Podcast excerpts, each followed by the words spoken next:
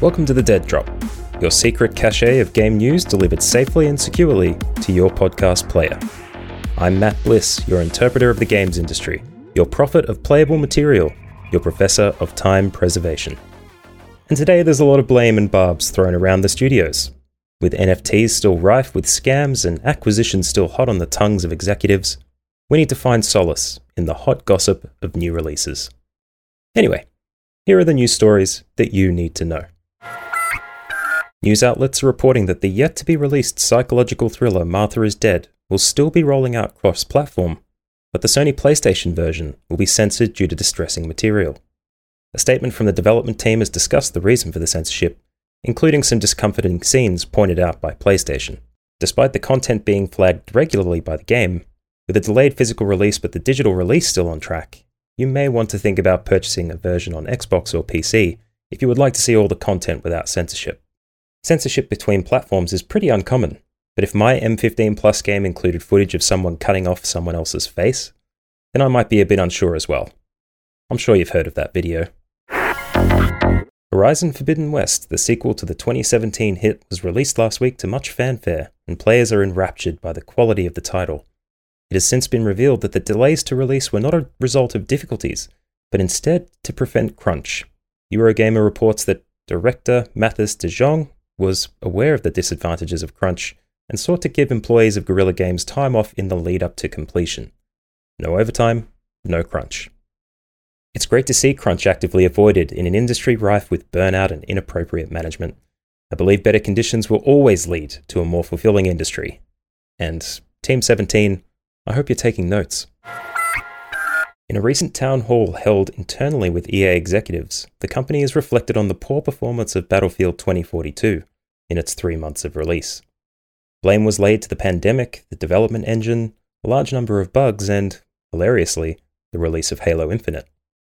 Halo had been delayed for a year before release, and with a free multiplayer mode and day one release on Game Pass, it was welcome for Halo fans and a distraction from the latest installment in Battlefield's series. EA has since denied the reports on Halo Infinite being to blame for the woes of their latest first person shooter, citing the context being lost on the public. I ask you, humble listener, would you put it past EA to blame the rest of the world for their problems? I certainly wouldn't. Valve is a company known for their goodwill to the game industry, but they've really outdone themselves this time. Steam Deck is due for release on the 26th of February, but they've already announced that spare parts will be available for purchase from iFixit a popular seller of replacement parts and an advocate of right to repair. It is believed that Valve is supporting players' right to repair their devices, an apt move given the conversation swirling in American government seeking to force companies to allow users to repair their own stuff. Good Guy Gaben has also released 3D CAD models of the Steam Deck shell for free so users can design their own case, a move directly opposing Sony's approach to custom shells for the PS5. Do yourself a favor and look up the nonsense with Dbrand and Sony it's a hoot. Platinum Games, developer of Bayonetta and other high profile titles, has been making the news this week by hitting the big notes in current conversations. Executives Atsushi Inaba and Hideki Kamiya have spoken out against NFTs as a profit driving enterprise with no value for the player. At no surprise to us, Platinum have indicated their reticence to be a party to scams and driving profits at the behest of players. They were laughably unsurprised about Konami in this space, saying, if it smells like money, Konami's going to be there in a heartbeat.